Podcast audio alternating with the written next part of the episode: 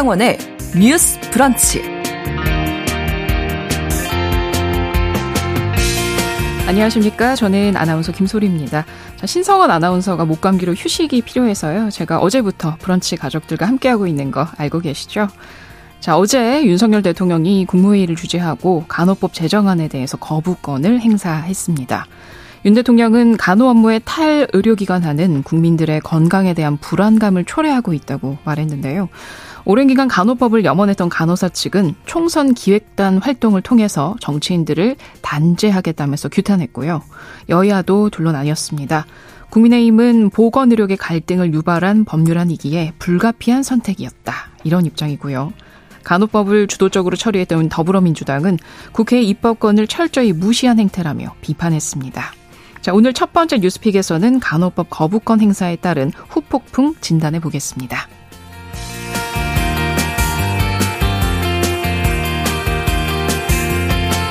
서울시의회가 서울의 초중고등학교 기초학력 평가 결과를 공개할 수 있도록 하는 조례를 의장 직권으로 공포했습니다.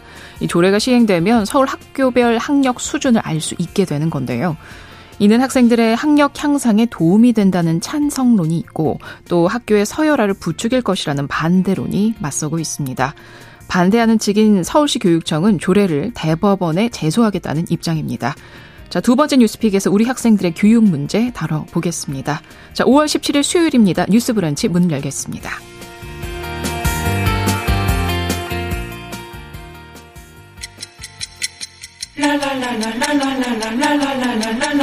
듣고 공감하고 진단합니다. 우리 사회를 바라보는 새로운 시선. 신성원의 뉴스 브런치 뉴스 픽. 뉴스 브런치는 청취자 여러분과 소통하며 함께 만들어갑니다. 짧은 문자 50원, 긴 문자 100원이 드는 샵 9730, 또 콩 어플로도 많은 의견 기다리고 있겠습니다. 그럼 수요일 뉴스픽 시작하겠습니다. 시사인의 임지영 기자 또 강전의 변호사 모셨습니다. 어서 오십시오. 네, 안녕하세요. 네, 반갑습니다. 자, 어제 윤석열 대통령이 간호법 제정안에 대해서 거부권을 행사했습니다. 후폭풍이 대단한데요. 오늘 첫 번째 뉴스픽에서 나눠 보겠습니다.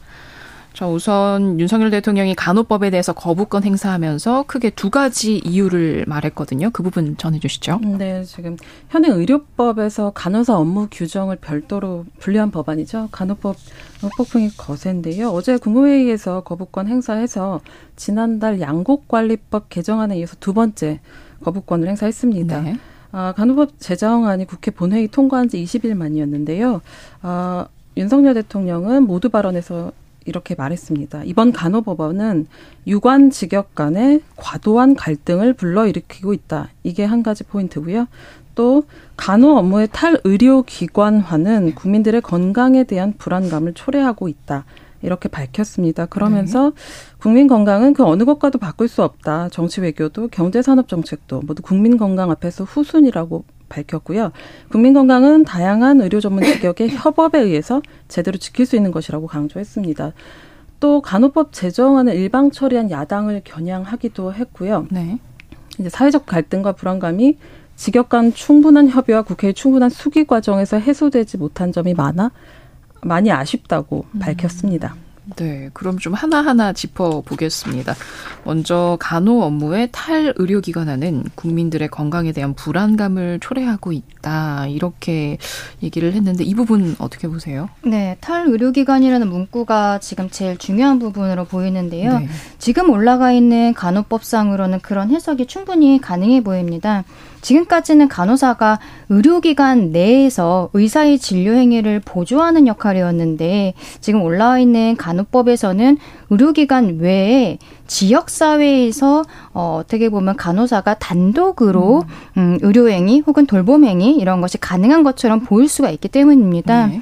이 탈의료기관화라는 거는 의사가 없이 간호사가 의료기관이 아닌 곳에서 지역 즉 지역 사회에서 단독 의료행위 혹은 돌봄행위 이런 아직은 정확한 명칭을 얘기하기 어렵지만 그 부분에 대한 우려는 분명히 있을 수 있기 음. 때문에 음, 간호업무의 탈 의료기관하는 국민들이 건강에 대한 불안감을 초래하고 있다 이런 말 자체는 사실은 좀 가능했던 것으로 보입니다. 아, 그래요? 네, 그리고 건강에 대한 불안감 뭐 이렇게 얘기를 하고 있지만 불안감 가장 많이 느낀 쪽은 의사 쪽이 아닐까 싶고요. 음. 왜냐하면 이제 말씀하신 것처럼 이 법안이 통과되면 가령 간호사의 돌봄 센터 뭐 이런 방식으로 단독 개헌의 근거가 될 수 있다는 건데 지금 사실 법안만 보면 그걸 알, 알기는 어렵거든요. 근데 이제 이 법안이 통과되면 각종 시행령을 통해서 이런 길이 열릴 거라고 예측해서 이제 아예 사전에 차단하겠다는 그런 거 입니다. 그러게요. 간호법에서 가장 쟁점이 되는 부분이 그 지역 사회 그 네. 부분이잖아요. 네. 그게 법적으로 보기에 진짜 어, 이 법이 만약에 통과가 된다면 간호사들이 단독으로 뭐 개원을 한다거나 네. 뭐 의료 행사를 할 수 있다거나 이렇게 되는 근거가 돼 보이나요? 예, 그렇죠. 지금 법에는 지역 사회라고만 써 있고 네. 그 지역 사회가 도대체 무엇을 의미하는지는 구체적으로 규정하고 있지 않습니다. 그렇게 되면은 지금 임 기자님 말씀하신 것처럼 시행령 안에서 이 지역 사회가 어떤 뜻인지 거기에서 이제 간호사가 뭐 돌봄센터라든지 뭐 이런 것들을 별도로 개원을 할 수 있는지 이 부분이 아마 시행령에 들어가게 될 건데요. 음. 시행령 같은 경우에는 법은 국회에서 만드는 것이고 시행령은 이제 뭐 보건복지부나 이렇게 만들기 때문에 법보다는 어 만드는 게 조금 더 이렇게 쉬운 부분이 음. 있습니다. 그렇기 때문에 지금 이 법안 자체에서의 지역사회 문구가 어 규율되지 않은 부분이 시행령에서 이제 지역사회에서 간호사가 돌봄센터를 개원할 수 있는 것처럼 음. 들어갈 수 있기 때문에 음. 지금으로서는 그게 어 국민은 지금까지는 의사가 의료행위를 하고 간호사는 보조 업무라고 생각을 했는데 그것이 아닌 것이 될 수 있는 거죠. 근데 지금은 사실 체혈이라든지 뭐 네. 주사라든지 우리 병원 가면은 그런 것들 의사 선생님이 하는 경우는 별로 없죠. 대부분 간호사가 하고 있습니다. 근데 이것도 사실은 모두 의료행위로 이미 규정이 그렇죠. 되어 있는 부분이에요. 네. 근데 이게 의사와 같은 공간에서 그 의료기관 내에서 간호사가 보조적으로 하고 있는 것인데 또 간호사 업계에서는 이 부분도 이미 간호사들이 뭐 거의 독립적으로 음. 하고 있는 의료 행위가 아니냐.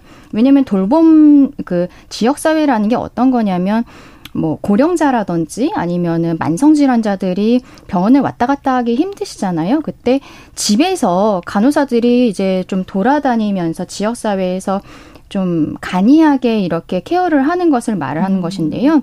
여기에 대한 뭐 요구는 당연히 계속 있었던 거죠. 한국이 고령화 사회로 가고 있으니까. 그런데 거기에서 지금은 체혈이라든지 이렇게 간단한 것들을 할 것처럼 이렇게 얘기가 나오고 있지만 네. 이게 법에서 한번 물꼬가 튀었을 때는 그 이후에 어떤 것까지 하게 될지는 어, 알 수가 없는 것이어서 네. 의료계 쪽에서 뭐 반대하고 있는 것은 이게 한 번 열면 계속 음. 보물처럼 들어온다. 그렇게 지금 반대를 하고 있는 겁니다. 네, 근데 한 가지 좀 짚어볼 거는 보건복지부도 그렇고 간호단체도 말하는 것이 의료법에서 이미 그, 질, 그 간호사의 업무를 규정하고 있거든요. 그러니까 진료 보조 행위를 할 수 있도록 명문화가 되어 있고, 그러니까 의사 지시 없이는 힘들다는 게 이제 정해져 있습니다 법에. 근데 이제 간호법 제정안에서도 이런 단독 개헌 가능성을 아예 없애기 위해서 그 의사 지도와에 시행하는 진료의 보조라는 것을 그 의료법에 있는 것을 간호법 안에도 가지고 왔거든요. 음, 네. 이게 단독 개헌 가능성을 없애기 위해서 법안 심사 중에 추가된 부분이거든요. 그래서 음. 그렇게 단독 개헌이나 이런 길은 어렵다 이런 입장이 입장입니다. 근데 이제 그렇게 얘기하겠지만 또 반대쪽에서 봤을 때는 그렇죠. 이 지역사회라는 문구 자체를 삭제하자 음. 어, 이 법안에 대한 협의를 하는 과정에서 국민의힘 측에서는 지역사회 문구를 삭제하자고 했지만 민주당에서는 그 부분을 삭제할 수 없다라고 음. 명시적으로 밝혔고 그게 가장 큰 이슈가 됐기 때문에 그 와중에 이제 민주당에서 단독으로 처리가 되어 있는 부분이거든요. 근데 지역사회라는 문구가 이렇게 좀 혼란을 줄 수 있다라는 거는 이미 어 언론이나 이제 뭐 국민들께서도 많이 아시는 부분인데 이렇게 통과가 되어 있는 상황입니다. 그렇군요. 또 간호법으로 직역 간의 과도한 갈등을 음. 불러일으키고 있다. 어제 윤 대통령 이야기 중에 이런 부분도 있었는데요. 이미 그렇네요. 근데 갈등이 좀 첨예한 건 맞는 것 같아요. 근데 법안 자체만으로 볼 때 이거를 다루는 과정에서도 지난번에도 말씀드렸지만 법안을 만들 때 주장하는 쪽이 이제 법을 만들자고 주장하는 쪽이 얻을 이익이나 또 반대하는 쪽이 그 얻을 손해 받을 손해 같은 것도 사실 적다고 보여질 수밖에 없거든요. 이게 명확히 좀 추상적인 편이라서 지역 사회 말고는 사실은 뭐가 그렇게 달라지는 건지 음. 이런 부분이 좀 있고요. 또 지역사회 간호 규정이 아까 말씀드린 것처럼 원래는 간호법 내용이 의료법 다른 법에 우선한다는 규정이 있었는데 삭제되어 되면서 그 파급력을 또 잃기도 음. 했거든요. 그리고 또 하나 이제 또 다시 또 하나 문제가 되는 게 간호조무사 자격 관련 규정인데요.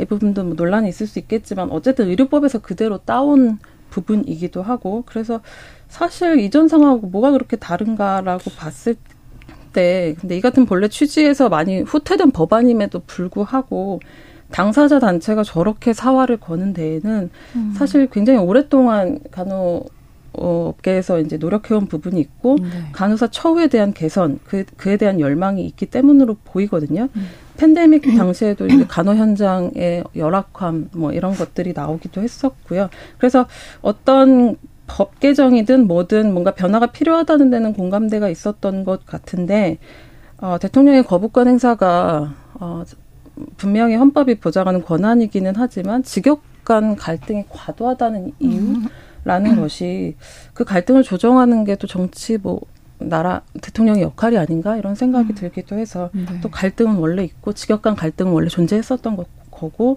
불가피한 측면이 있지 않은가 싶은 생각이 음. 들기도 합니다. 네. 저는 조금 다르게 생각하는 게 의사 같은 경우에는 간호사가 이제 지역 사회로 활동을 하게 되면은 의사의 업무 범위가 조금 축소가 될 수 있겠죠. 그러는데 의사가 아닌 지금 이 반대를 하고 있는 단체에는 응급구조사나 이제 다른 직역들도 음. 함께 하고 있습니다. 네. 근데 응급구조사 같은 경우에 반대를 하는 이유는 우리가 운동시설 같은 데들이 의무적으로 응급구조사를 고용을 하게 되어 있어요. 네. 그런데 지금 간호사가 지역사회로 나오게 되면은 음. 아무래도 응급구조사보다 간호사가 좀 더 넓은 업무 범위를 할 수 있게 되기 때문에 그렇다면 그 운동시설에서는 응급구조사가 아니라 간호사를 채용할 수도 있는 거죠. 음. 그렇기 때문에 의사가 아닌 다른 단체들에서는 본인들의 아예 그 직업 자체의 존립의 위기가 될 수 있다. 그 음. 그 지역사회라는 문구 때문에 그런 게 있어서 굉장히 또 격렬하게 이제 반대를 하고 있는 부분이 있어서 이런 것들이 좀 직역 간 과도한 갈등이 지금 현재로서는 이 법 때문에 지역사회라는 문구의 해석 때문에 있는 거는 좀 사실이라고 저는 그렇게 생각을 합니다. 그러게요. 지금 뭐 간호법이 확실히 간호사 역할의 확장성을 이야기하고 있는 건 분명해 네. 보이는데요. 자, 윤석열 대통령이 양국법에 이어서 두 번째 거부권을 행사를 했습니다. 사실 이 대통령의 거부권 사례가 이렇게 흔히 있는 일은 아니었던 것 같은데 벌써 임기 1년 차의 두 번째 거부권 행사예요. 대통령이 이런 선택은 어떻게 보십니까? 정치적 부담이 당연히 있을 거라고 생각하는데요. 근데 거부권 행사 자체는 좀 예견이 되어 있었던 것 같아요. 국민의힘 음, 하고 그 조규홍 보건복지부 장관이 하루 차이로 이제 윤, 윤 대통령에게 거부권 행사를 건의했었거든요. 그 정부 입장에서는 간호법 처리 과정에서 충분한 사회적 합의가 없었다 이렇게 말하고 있고요. 또 대통령실로서는 여야가 절충안을 좀 내지 않을까 이런 기대가 있었는데 그게 잘 안 됐던 측면이 있습니다. 정부 여당 자체는 간호법 시행으로 의료 현장의 갈등이 고조되고 국민의 건강권 보장은 후퇴할 것이라고 명확하게 판단을 했던 부분이 있습니다. 음. 그런데 한 가지는 이제 작년에 법안이 통과되고 지금까지 본회의에 이제 붙여질 때까지 좀 시간이 있었는데 말씀하신 뭐 직역 간의 갈등, 음. 업무 범위에 대한 부분 이런 부분에 있어서 충분히 갈등이 예견되었으면 조금 더 법안을 어 정교하게 가져가든지 좀 더 논의가 필요하고 또 조율할 수 있었던 거 아닌가 이런 얘기들도 나오고 있습니다. 네, 이게 헌법상 대통령의 그 권한인데요. 이렇게 거부권을 행사할 수 있는 게 근데 이제 헌법상 또 뭐가 있냐면 거기에 대한 어떤 수정안에 대한 제안을 할 수 있거나 그런 것은 아닙니다. 지금 그 법안에 대해서만 거부할 수 있는 것이지 요 문구를 이렇게 바꿨으면 좋겠다는 의견을 제시할 수 있는 거는 아니에요. 대통령 측에서. 그러니까 지금은 어 대통령실에서 얘기한 뭐 직역 간의 과도한 갈등 그리고 간호사가 탈의료기관 하는 것에 대해 국민 건강의 우려 이러한 이야기들을 하고 있는데 이 부분은 결과적으로 계속 얘기하지만 우리가 지역 사회라는 문구가 음. 어, 애매하기 때문이에요. 그 저는 어, 이 법안이 처음에 상정이 되고 이럴 때부터 단, 그, 어떻게 보면은 국민의힘 같은 경우는 의사와 간호사가 아닌 간호조무사와 이제 다른 단체들의 지지를 받고 있었고 네. 그리고 민주당 같은 경우에는 간호사 단체 지지를 받고 있었고 그러면서 민주당이 지금 절대 다수의 그 여소야대 전국이지 않습니까? 그렇게 해서 이게 통과가 된 건데요. 근데 지역사회라는 문구를 아까 우리가 시행령에서 이게 어떻게 규정될지 모르니까 법안 자체에서 우리가 이렇게 계속 여야가 싸우고 있는 것인데 그 문구의 정의를 법안에서 아예 넣을 수도 있는 거였거든요. 네. 근데 그거를 하지 않은 거죠. 음. 그렇다면은 그 지역사회 문구에 대한 이제 어떻게 규정을 할 것인가에 대해 여야가 얼마나 충실히 합의를 했는가. 그렇지도 않았거든요. 국민의힘에서도 지역사회라는 문구를 삭제해달라라고만 했지, 거기에 대해서 이렇게 이렇게 규정하는 것으로 우리가 뭐 범위를 지역사회 내에서도 이런 부분을 축소를 하자든지 이런 구체적인 제안이 있었던 것은 아닌 것으로 보입니다. 그 언론에 보도된 것을 보면요. 그래서 결과적으로 여야가 서로 지금 뭐 냉각기에서 이게 통과가 되지 않으니까 대통령실로 이게 넘어간 것이고 네. 네, 대통령실에서는 뭐 정치적인 부담은 당연히 있지만 또, 어, 이제 그 부분이 아니라고 이제 생각을 해서 뭐 수정안까지는 지, 금 제안을 할 수 없지만 거부를 한 것이 아닌가. 그래서 저는 이거를 여야 간에 이 통과되기 전에 분명히 협의할 수 있는 부분이 있었는데 그게 제대로 안 된 것 같아서 좀 아쉽다라는 생각입니다. 그러게요. 여야가 합의의 노력이 부족했다는 점엔 좀 부인할 수 없을 것 같은데요. 지금 간호사들 어제 윤석열 대통령의 거부권 행사 이후에 반발이 대단한 상황이죠. 네, 밤샘 회의한 걸로 알고 있는데 오늘 기자회견 갖는다는 소식 전해지고 있습니다. 네. 어제도 기자회견 열고서요. 아, 윤 대통령의 간호법 제정 약속의 근거와 기록이 차고 넘치는데 음. 언제 그랬냐는 듯 약속을 파기했다고 비판했습니다. 이건 대선 후보 시절에 대통령이 협회를 방문해서 재정 노력을 약속하는 취지의 발언을 한 적이 있는데요. 네. 아, 이게 대통령실은 공식적으로 후보가 뭐 약속은 하지 않았다. 또 국민의힘은 간호법 제정 공약 주장은 명백한 가짜뉴스다 이렇게 주장을 하고 있습니다. 음. 그때 당시 발언을 보면은요, 정부가 합당한 처우를 해주는 것이 바로 공정과 음. 상식 요 수준에 어떻게 보면은 이제 노력하겠다 이렇게 들릴 수 있는 발언인 것 같기는 한데요. 그리고 김영경 간호협회장은 간호법을 파괴한 불의한 정치인과 관료들을 총선 기획단 활동을 통해 음. 반드시 단죄할 거라고 밝히면서 총선 과정에서의 어떤 싸움을 하겠다는 거고요. 예전에 의사협회가 뭔가 파업, 전국 파업하고 이랬던 음. 부분이 있었는데 그것까지는 검토하고 있지 않은 것으로 음. 아직까지는 나오고 있습니다. 그리고 언론 보도 언론 보도를 보면 준법 투쟁 가능성도 시사했습니다. PA라고 하죠. PA 간호사는 수술실에서 절제나 봉합 같은 원래는 의사가 해야 되는 일을 일부 대신 하는데요. 네. 현행 의료법상 사실은 불법입니다. 그렇죠.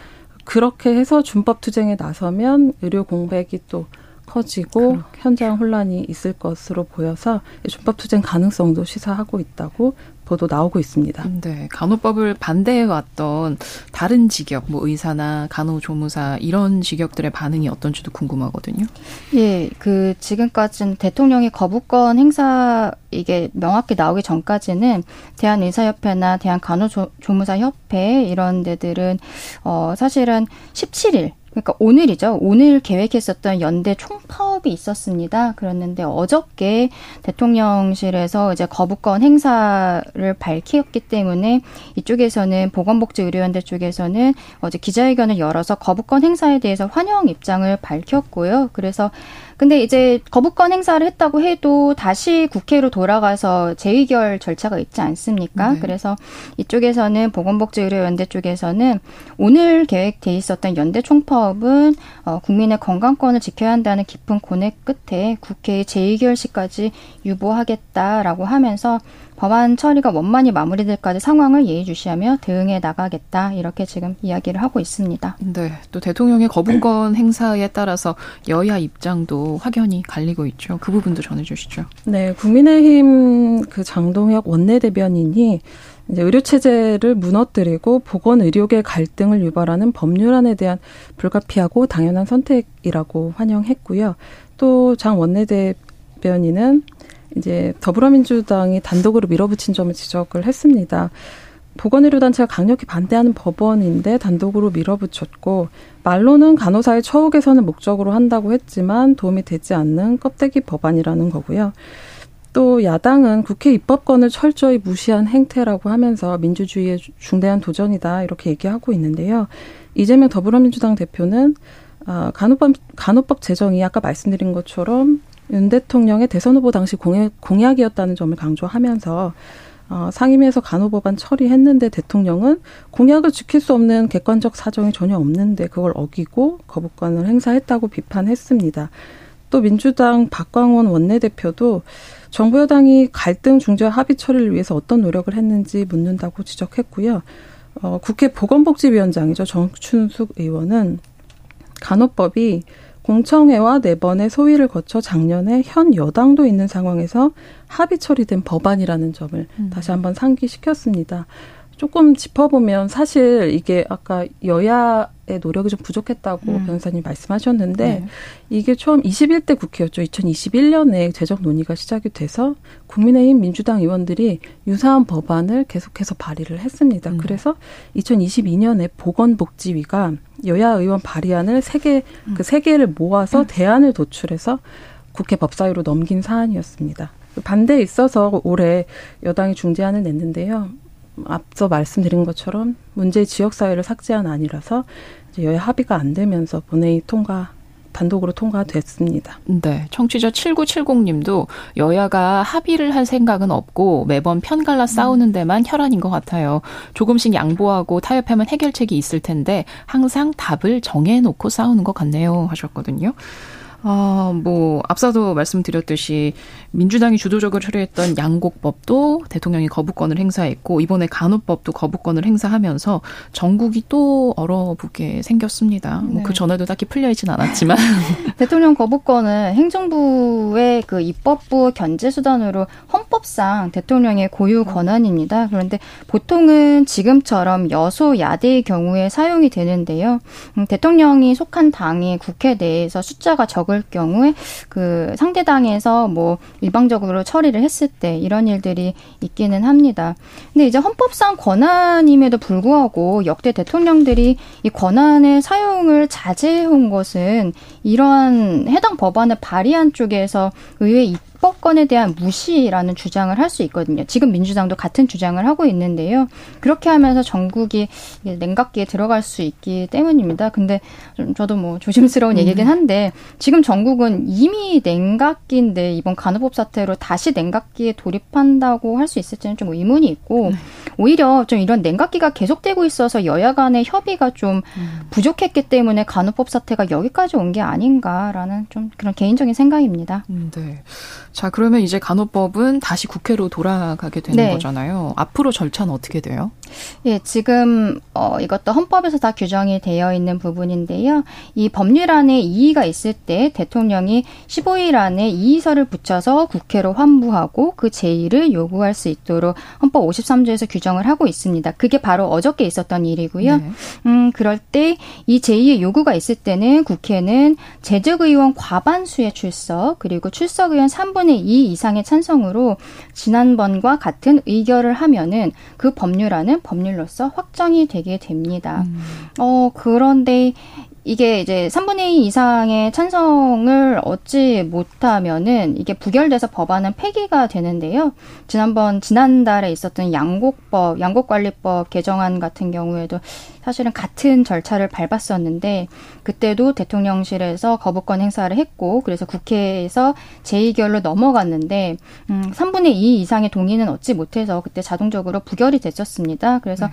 이번에 간호법 제정안도 여야가 지금 첨예하게 갈려 져 있는 상황이라서 아마 재의결이 국회에서 열려도 부결될 가능성이 높지 않을까라는 생각입니다. 그러게요. 청취자 CK님, 어쨌든 코로나를 겪었기 때문에 간혹이든 의사 쪽이든 돌봄에 대한 우려를 더 생각해 볼 수 있었으면 합니다. 하고 의견 주셨고요.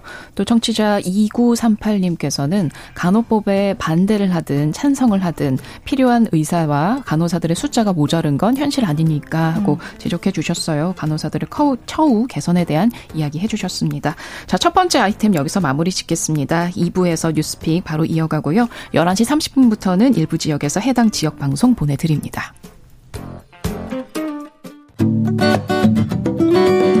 여러분은 지금 KBS 1라디오 신성원의 뉴스 브런치를 함께하고 계십니다. 서울시의회가 서울의 초등고등학교 기초학력 평가 결과를 공개할 수 있도록 하는 조례를 의장의 직권으로 공포했습니다. 우리 아이들 교육과 관련된 이슈이기 때문에 또 중요한 문제죠. 오늘 두 번째 뉴스픽에서 다뤄보겠습니다.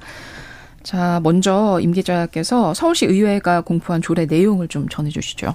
네, 정식 명칭은 서울특별시 교육청 기초학력 보장 지원에 관한 조례입니다. 지금 그 기초학력 보장법에 따라서 각 학교가 어, 기초학력 미도달 학생을 선별하고 있는데요. 네. 그 평가 방식은 지필평가, 시험, 우리가 흔히 아는 시험, 또 관찰, 면담 등의 방법으로 기초해서 선별하고 그러니까 이 부분을 좀 지원하고 있는데요. 그동안 점수를 공개하거나 이러지는 않아왔습니다. 당연히 학교별로 공개하거나 이런 것도 없었고요. 네, 이번에 조례가 통과, 아, 공포되면서 어, 통과되면 어떻게 바뀌냐 하면 교육감이 기초학력 진단 검사의 지역별 학교별 결과를 공개할 수 있게 되고요. 음. 또 진단검사 시행 현황을 정기적으로 점검해서 그 결과를 시의회 소관 상임위원회에 제출하게 됩니다. 또 학교장은 기초학력 진단검사 시행 일자나 과목 또 응시자 수를 학교 운영위원회에 보고해야 하고요. 교육감은 기초학력 진단검사 결과를 결과를 공개한 학교에 포상을 할 수 있게 됐습니다. 그러니까 음. 일선 학교들이 진단 검사 결과를 공개할 동기를 부여한 셈이죠. 음, 음, 그렇군요. 이게 시행이 된다면 학교별로 기초학력 미달 비율이 공개가 되는 게 7년 만이라고 네. 하더라고요. 그동안에 공개를 또 안 하기로 했던 이유도 분명히 있었을 텐데요. 네. 이 조례가 만약에 시행이 되면은 2016년 이후에 7년 만에 서울 초중 고교별 기초학력 미달 비율이 공개가 되는 건 데요. 앞서 2010년에서 2016년에 국가 수준 학업 성취도 평가에 따른 학교별 기초학력 미달 비율이 공개가 됐었습니다. 그러다가 문재인 정부 때인 2017년부터 결과 공개가 중단이 되었는데 이거는 이제 찬반에 대한 것은 지금이랑 거의 비슷합니다. 어, 뭐, 지금도 서울시 교육청에서는 학교 서열화를 우려를 하고 있고, 서울시 의회에서는 교육 정상화라고 맞서고 있는데, 음, 여기에 대해서 찬성을 하는 쪽에서는 맞춤형 교육을 위해서라도 공개가 필요하다. 음. 이렇게 하고 있고요. 또 학교별로 교육 수준이나 결과가 얼마나 서로 차이 나는지를 알아야 학교도 교사도 학생들의 성적 문제에 대책을 세울 수 있다라고 하고 있고, 그리고 당시에, 그러니까 이거를 비공개하기로 했었던 당시에도 어, 가장 중요한 거는 학교 서열화를 조장한다. 음. 네. 그리고 기초학력 미달이 많은 학교에 대한 낙인 효과가 발생해서 교사들은 근무를 꺼리고 학생과 학부모들은 진학을 꺼리게 된다. 시험 경과, 결과를 공개하는 것보다 어, 아이들의 학력 향상 지원책을 만드는 것이 옳은 길이다. 이러한 주장들이 있었습니다. 음, 네. 근데 이제 7년 만에 다시 공개를 해야 한다고 서울시 의회가 입장을 밝힌 건데요. 어, 그 근거는 7년 전과 비슷한가요? 네, 그 지금 김현기 서울시의회 의장은 15일에 시의회에서 기자회견을 열었었는데요. 이 서울특별시 교육청 기초학력 보장 지원에 관한 조례 이거를 직권 공포한다고 밝히면서 음. 이 조례안이 음, 어, 지난 2월에 서울시 의회에서 서울 교육 향 학력 향상 특위라는 것이 있습니다. 음. 이 서울시 의회 내의 특위에서 코로나19 장기화로 학습 결손 우려가 크다라고 하면서 제안이 됐었던 조례안이었는데 이 부분에 대해서 어 이미 3월에 서울시 의회에서 본회의는 통과를 했었습니다. 그런데 서울시 교육청에서 마치 우리 아까 저거 했었던 것처럼 어 간호법처럼 제2 요구가 들어왔었던 겁니다. 음. 그랬는데 서울시 의회에서 다시 의결을 이거를 재의결을 한 거죠. 그러면서 서울시 의회 의장이 요거를 직권으로 공포를 하면서 어, 기자회견까지 한 것인데요. 시의회 입장에서는 교육 정상화를 위해서 앞으로도 전진하겠다 이러한 입장을 밝히고 있습니다. 그러게요. 근데 서울시 교육청은 계속 반대를 하다가 그러다가 결국 이제 의장 직권으로 공포가 네. 된 거잖아요. 서울시 교육청 입장도 다시 한번 짚어볼까요? 네, 아까 짚어주신 것처럼 3월에 그 코로나19 팬데믹 이후에 기초학력 미달 학생이 늘어났다고 조례안 제안했고 과반 의석 그 차지한 이제 국민의힘 주도로 시의회를 통과했는데요. 그때 당시에 서울시 교육청은 교육청 권한 침해 및 상위법 위반 소지가 있다 이런 법률 자문 결과에 따라서 지난달 3일에 시의회에 제의를 요구한 겁니다. 그러니까 기초학력 진단 검사의 지역 학교별 그 결과를 공개할 수 있다는 규정 자체가 교육 관련 기관의 정보 공개에 관한 특례법 이 법안에 위반 소지가 있다고 본 거죠. 그렇게 자문을 받기도 했고요. 그래서 기초학력 보장법 관련은 교육감에게 위임되어 있는 부분이기 음. 때문에 조례 제정 범위에 속하지 않다고 본 겁니다. 그래서 의회가 재의결해서 다시 시교육청에 이송을 했는데 교육감 교육감은 공포하지 않았고요. 네. 또 대법원 제소를 하고 집행정지 결정을 신청하기로 한 소식이 알려지자 그 시의회 의장이 직권으로 조례를 공포한 겁니다. 네. 이건 뭐 각자가 가진 교육관에 따라서 찬반 의견이 달라지지 않을까 싶습니다. 뭐 조심스럽게 하지만 두 분은 어떻게 보세요? 근데 기초학력 진단평가 검사 결과를 공개하도록 한 조례안이 공포된 것 자체가 이 17개 시도교육청 중에서 서울이 처음인데 네. 언론 보도를 보면 다른 지역, 보수 교육감, 말하자면 보수 교육감이든 진보 교육감이든 그러니까 그 지역에서 어 이런 걸 공개하는 것에 대해서는 좀 꺼리는 분위, 분위기가 있다고 전해지더라고요. 음. 그래서 물론 이게 어떤 교육관 가졌느냐에 따라서 나뉘는 부분이 있지만 그런 어, 진, 보 교육감, 보수 교육감을 막론하고 좀 부정적인 견해가 있다는 것을 좀 짚고, 짚고 싶었고요. 음. 네, 애초에 기초학력 진단 평가의 목적이 무엇인가를 좀 봐야 될 것 같아요. 기초학력에 도달하지 못한 학생을 선별해서 우리가 공교육에서 끌어올리자 이거일 텐데 성적을 공개한다고 해서 그걸 이루는데 도움이 될까? 이렇게 생각을 해보면 어쨌든 교사는 알고 있고 그 학부모나 뭐 학생 어, 당사자와 협의를 해서 이걸 어떤 방식으로 끌어올리는지 그 지원책에 따라서 좀 내용은 바뀌겠지만 그렇게 갈 거거든요.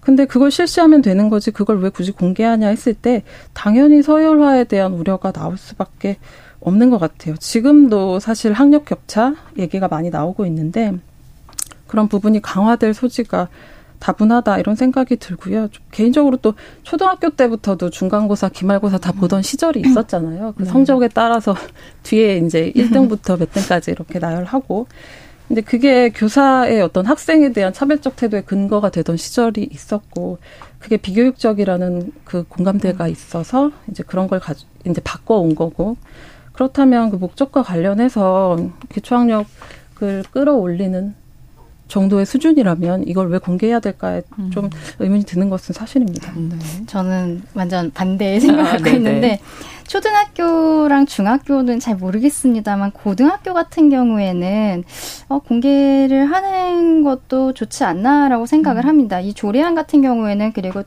어 개인 성적을 공개하는 거는 아니에요. 그냥 학교의 성적, 학교 전체적인 이제 성적을 공개를 할 수 있도록 그것도 꼭 해야 된다는 의무 규정도 아니고 할 수 있도록 어, 되어 있는 건데요.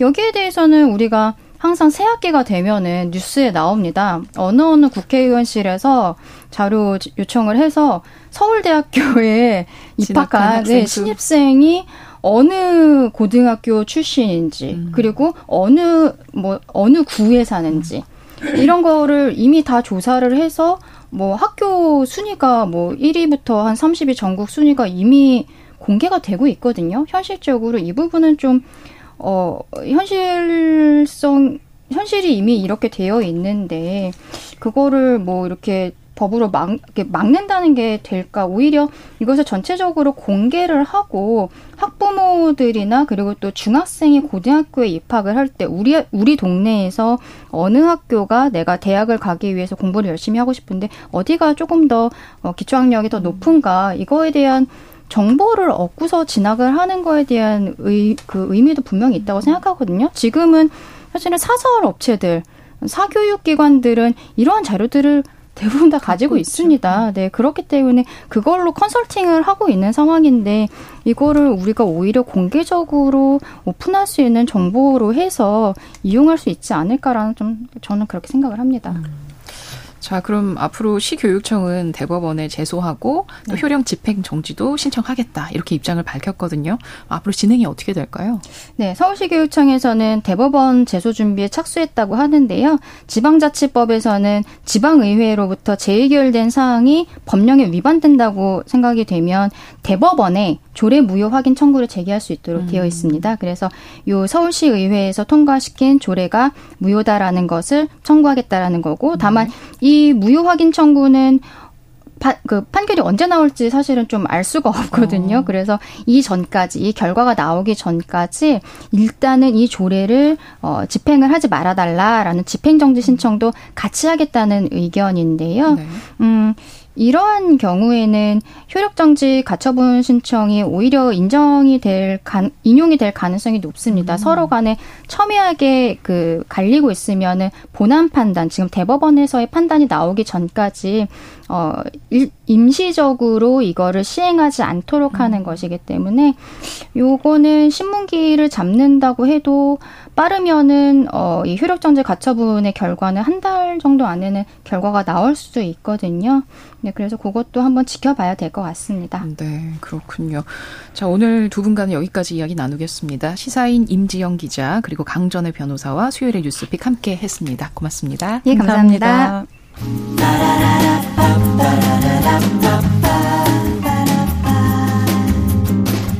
신성원의 뉴스 브런치는 여러분과 함께합니다. 짧은 문자 50원, 긴 문자 100원이 드는 샵 9730. 무료인 콩 앱과 일라디오 유튜브를 통해 참여해주세요.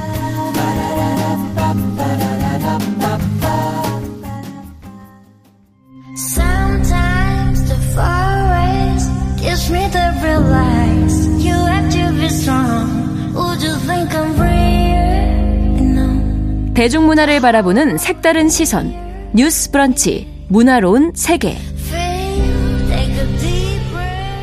자, 대중문화와 사회 현상을 색다른 시선으로 들여다보는 시간입니다. 문화로운 세계, 영화 저널리스트 김현민 기자와 함께 하겠습니다. 어서 오세요. 안녕하세요. 자, 오늘 어떤 영화인가요? 아, 바로 어제부터 이 깐 영화제가 시작을 했는데요. 네. 작년 깐 영화제에서 최고상인 황금 종려상을 수상한 작품입니다. 음. 제목이 슬픔의 삼각형인데요. 스웨덴 출신인 루벤 웨스틀룬드 감독의 풍자 코미디로 이 감독이 황금 종려상을 무려 두 번이나 받았거든요. 음, 네. 그 지난번에는 2017년에 미술계를 풍자한 The Square라는 작품으로도 황금 종려상을 받은 적이 있습니다. 음. 뭐 자타 공인 깐이 사랑하는 감독이라고 할수 어, 있죠. 네.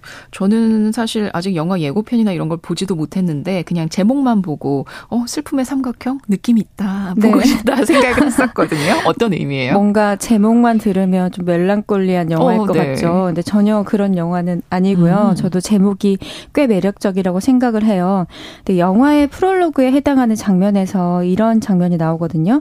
인상을 쓰고 있는 남자 모델에게 음. 디렉터가 그 슬픔의 삼각형 좀 펴라라고 어. 하면서 보톡스를 권하는 장면이 어, 있어요. 어, 그래요? 그래서 미간을 펴라는 의미인데 네네. 물론 이런 뉘앙스만으로 이제 영화의 전부는 아니고요. 음, 영화의 내용을 좀 설명해 드리면 이해가 쉬우실 것 같은데 이 영화는 자본주의 사회의 계급에 대한 통찰을 음. 일종의 우화로 그리고 있는 영화입니다. 자본과 인간이 동일시 되거나 혹은 시스템이 인간보다 우위에 서게 되는 현실 비판이 영화 곳곳에 도사리고 있는데요. 마치 과거의 신분제처럼 자본의 유무로 곧 계급이 정해지는 피라미드, 음. 삼각형 구도를 연상하시면 쉬우실 것 같고, 음. 그래서 거기에 슬픔의 삼각형, 이렇게 슬픔을 아. 붙인 것 같습니다. 아, 그렇군요. 그럼 네. 그 미간 주름이 만들어내는 삼각형도 슬픔의 삼각형일 수 있을 네, 거고. 왜냐하면 그때도 이제 계급의 문제였으니까요. 네네. 네. 네. 어, 어, 정말 제목에서 느끼는 느껴지는 것과는 사뭇 다른 내용의 영화인 네. 것 같아요. 뭔가 자본으로 인한 계급 사회 이런 거 얘기하니까 기생충 생각도 나고요. 맞습니다. 영화 네. 내용은 어때요? 음, 이 영화는 크게 3부로 구성되어 있는데요. 그 시작은 현대 사회에서 가장 거대 자본이 몰려든다고 할 수 있는 표면적으로 매끈하고 화려한 업계죠. 패션계에 대한 비난과 조롱으로 음. 시작을 하는데요. 여기에는 가짜 미소가 존재하고 인간의 신체가 곧 아름다움이라는 물질로 계급화된 세계잖아요. 그래서 여기서 이 모델로 활동 중인 한 커플이 주인공입니다. 남자 주인공은 여자친구가 자기보다 돈을 더 많이 버는데 네. 왜 데이트 비용을 은근히 자기에게만 떠넘길까 아. 하는 불만을 가지고 있다가 네. 데이트 중에 문제를 제기하는 장면으로 영화가 시작되는데요. 음, 음. 어, 이렇게 데이트 비용을 놓고 실랑이 하는 장면이 굉장히 긴데 민망하기도 하고 구차하기도 하고 다 같이 좀 치사해지는 것 같은 음. 느낌이 드는 불편한 장면이에요. 네. 영화 도입부에서 등장했던 아주 화려한 패션쇼와 대비되면서 조소를 자아내기도 하는데요.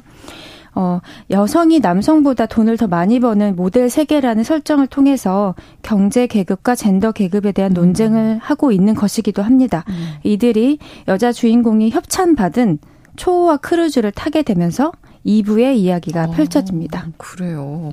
일단 뭐 초호화 크레, 크루즈다 그럼 정말 돈 많은 사람 많이 타는 네. 그런 곳이겠네요. 네, 굉장히 호사스러운 이미지가 연상이 되잖아요. 네. 여기가 사회의 작은 축소판이라고 할 수 있는데요. 상부층에서는 이 호사스러운 옷과 보석을 장착한 손님들이 샴페인을 마시고 네. 뭐 수영을 즐기고 있을 때 하부층 직원들은 그 청소를 하고 음. 그들이 먹을 요리를 준비하고 있습니다. 그마저 홀 서빙을 하는 직원들과 아예 보이지 않는 곳에서, 그러니까 소위 지하 세계 같은 곳에서 네. 일을 하는 직원들 간에도 계급이 또 갈립니다. 그렇겠네요. 또 흔히 우리가 이 자본주의에서 철저하게 계급이 갈리는 체감을 할 때가 항공기를 이용할 때라고 하잖아요. 음. 약간 그것과 비슷한 환경이죠. 네네. 네. 손님 중에는 러시아 비료 왕도 있고 뭐 무기상도 있는데 저마다 자신이 부를 축적해 왔던 과정을 정당화하면서 은근히 자기 자신의 부를 과시하는데요. 음. 특히 무기상은 자신들이 팔아치운 수류탄이 이 세계의 평화를 지키고 있다면서 건배를 합니다. 어. 약간 아이러니한 상황이죠. 그러게요. 그렇다고 이 손님들이 이 부유층은 손님들이 대놓고 무례하거나 악독한 언행을 하진 않는데요. 음. 이제 감독은 가난한 사람들은 무조건 선량하고 성실하고 부자들은 비열하고 악하다라는 그런 관념과 공식을 음. 깨고 싶었던 것 같아요. 네. 근데 뭐 이러한 시선이 이제 크게 독창적인 것은 아니지만요. 그쵸. 네. 네. 자, 또 이 영화에서 좀 뭐랄까 도전적인 장면 네. 그런 게 있다고 들었어요. 네, 엄청난 장면이 있는데 그 구토하는 장면이 있거든요. 근데 이것이 음. 영화 사상 유례 없는 수위와 강도와 길이입니다. 얼마나 되길래요? 네. 이 영화 시사회 때 이제 배급사에서 구토용 그 종이 봉투를 나눠 주더라고요. 관객들한테요? 네, 그래서 오. 저는 그냥 관객도 배에 승선하는 기분을 내라고 하는 그 좀 센스 있는 굿즈 네네. 정도로 생각을 했는데 막상 영화를 보니까 그 종이를 저는 사용하고 싶어지더라고요. 오. 그만큼 멀미가 심한데 음. 어, 이 영화에서 큰 사건이 발생하는 지점에서 이제 경랑이 일어가지고 배가 요동치기 시작하거든요. 그때 배 안은 아비 규환이 되고 고상하게 디너를 즐기던 승객들이 그 메스꺼움을 견디지 못해서 너나 할 것 없이 그 먹은 것을 개워내기 시작합니다. 네. 부유층의 허위와 권위를 완전히 내려놓게 만드는 원초적인 어. 풍경이 펼쳐지죠. 네네네. 네, 네. 마치 봉준호 감독의 기생충에서 그 반지 앞방에 폭우가 이제 범람해서 화장실이 막 폭발하는 네, 그러니까 네, 그런 장면 기억나시죠? 네, 네. 거의 그것과 비견할 만하다고 볼 수 있는데 음. 이 장면이 거의 15분 정도 이어져요. 아, 너무 지저분할 것 같은데 그걸 그렇게까지 네. 오래 보여주네요. 아, 영화를 보시면 지저분하다는 그런 단어가 너무 약하다는 어, 거를 느끼실 네네. 건데 예, 실제로 촬영할 음. 때도 짐벌 위에 세트를 놓고 촬영을 해서 어. 배우들도 멀미를 호소했다고 해요. 근데 이 장면이 뭐 단순히 시각적인 자극뿐만이 아니라 자본주의의 천박함과 이선에 대놓고 토사물을 쏟아버리는 아. 주 직설적인 메시지가 담긴 장면이거든요. 네. 그래서 감독이 아주 중요하게 생각하는 장면이고 야심찬 장면이다. 음. 그래서 이 시퀀스를 편집하는 데만 무려 반년 정도를 소요했다고 합니다. 아, 찍는 것도 되게 힘들었을 네. 것 같네요. 근데 아, 관객 입장에서는 물론 굉장히 중요한 의미가 있는 장면인 건 알겠는데 15분 그거 보고 있기 좀 네, 그래서 제가 같아요. 도전적인 장면이다라고 네. 생각을 했습니다. 보다 막 나갈 것 같은데. 그럴 수도 있을 것 같아요. 그렇죠. 아, 그렇군요. 자, 이 영화가 특별히 하고자 하는 이야기 어떻게 담겨 있습니까? 음, 제가 아까 영화가 크게 3부로 나뉘어 있다고 말씀드렸는데 네. 이제 영화를 곧 보실 거니까 제가 스포일러를 다 말씀드릴 수는 없고요. 이 영화가 진짜 하고자 하는 말이 그 마지막 3부에 담겨 있기 때문에 음. 그 2부의 멀미 장면을 견디셔야 합니다. 나가시면 네. 안 됩니다. 3부에서는 이제 계급 전복을 시도하고 배 안의 질서가 정확히 물구나무 세워지는 음. 이야기들이 전개되는데요. 힌트를 드리자면 예전에 Paradise Lagoon이라는 영화가 있었어요. 네. 기억하시는 분들 거의 없으실 것 같은데 1950년도 영국 영화인데요. 이 영화의 원작이 희곡이고 당연히 이 슬픔의 삼각형도 이 영화를 차용하고 있는 것으로 생각이 돼요. 그래서 아마 슬픔의 삼각형 보시면 제가 말씀드린 이 영화를 찾아보고 싶어지실 음. 겁니다. 그 권력의 하층부에서 비가시화되어 있던 인물이 전면화되면서 이 삼각형 뒤집기를 시도하는데요. 이 뒤집힌 삼각형 또한 슬픔의 삼각형이라는 것이 어. 좀 넌센스처럼 느껴지는 영화이고요. 여기서 보고 나시면 인간이란 무엇인가, 어. 이 사회 시스템은 과연 어떻게 탄생하는가 하는 명제를 아마 곱씹을 수 있을 겁니다. 어, 이야기 들을수록 이래저래 제목을 참 잘 지었다. 네, 참 중의적이다. 네. 이런 생각이 드네요. 감독이 예사롭지 않은데 전작들도 좀 소개해 주시죠. 네. 전작들이 제가 느끼기에는 그 이번 영화를 포함해서 동시대에서 살아가는 인간 탐구 3부작 이라고 음. 말할 수 있는 작품이 있어요. 그 역시 황금 종려상을 받았던 더 스퀘어라는 작품은 이것 또한 블랙 코미디고요. 미술계의 권위와 허위, 기만 등을 아주 신랄하게 풍자한 작품입니다. 그리고 3부작의 다른 하나는 이건 개인적으로 제가 정말 좋아하는 영화인데요. 음. 포스 마쥬어 화이트 베케이션이라는 영화가 음. 있거든요. 근데 한 가장이 부인과 귀여운 아이들을 데리고 네. 스키장 리조트에 놀러 갔다가 눈사태가 일어나요. 어. 근데 자기만 도망치다가 아빠가 네. 그렇게 오. 가족이 서서히 붕괴되는 이야기입니다. 나머지 가족은 다 죽어요? 거기서부터 죽진 않고 이제 쌓여지죠. 네. 그러니까 눈사태인 줄 알았는데 어, 네. 아니었던 거예요. 어. 네, 그래서 그때부터 이제 가족이 천천히 균열되는 이야기인데요. 이 단란한 중산층의 그 가족 이미지의 허위를 조소화하는 영화죠. 그래서 이번 주말에 한번 가족들과 함께 보시기를 추천드립니다. 가족들과 보는 거 괜찮을까요? 분위기 쌓여질 것 같은데. 자, 이분 이 감독 이야기 들을수록 참 우리 사회를 풍자하는데 네. 능한 사람이다라는 생각이 드는데 혹시 다음 작품도 뭐 계획된 음. 게 있나요? 저도 이 감독 감독을 주목하고 있기 때문에 차기작에 대해서 알아봤는데요. 이미 결정된 상태더라고요. 이번에는 장거리 비행기 안에서 벌어지는 이야기라고 합니다. 뭐 최소 15시간 이상을 잡고 있다고 하는데요. 오. 아이패드 전화기 그리고 좌석 앞 스크린이 작동되지 않을 때 과연 현대인들은 어떤 반응을 보이게 될까 하는 궁금증에서 시작된 영화라고 합니다. 아마 서서히 미쳐가는 과정이 담겨 있지 않을까라는 오. 생각이 드는데요. 네. 이 특정한 상황 속에 인간들을 몰아넣고 그 인간 행동을 예리하게 연구하고 분석하는 감독의 장기가 잘 발휘될 작품일 것 같습니다. 네. 그럼 이번 작품 슬픔의 삼각형은 크루즈가 배경이고 다음 작품은 비행기로 옮겨가고 네. 음, 그렇군요. 자, 오늘 이렇게 문화로운 세계에서 영화 슬픔의 처음에 삼각형 이야기 들어봤는데요. 어, 3928님께서 기생충의 다른 버전 같네요. 계급 관련 자본주의 이야기하는 영화 기대됩니다. 하고 네. 사연 주셨습니다. 자, 영화 저널리스트 김현미 기자 함께 했습니다. 고맙습니다. 네, 감사합니다. 자, 오늘 끝곡은요. 김동률의 황금 가면 띄워드릴게요. 뉴스 브런치 오늘 순서 모두 마치겠습니다. 내일도 11시 5분에 뵙겠습니다. 아나운서 김소리였습니다.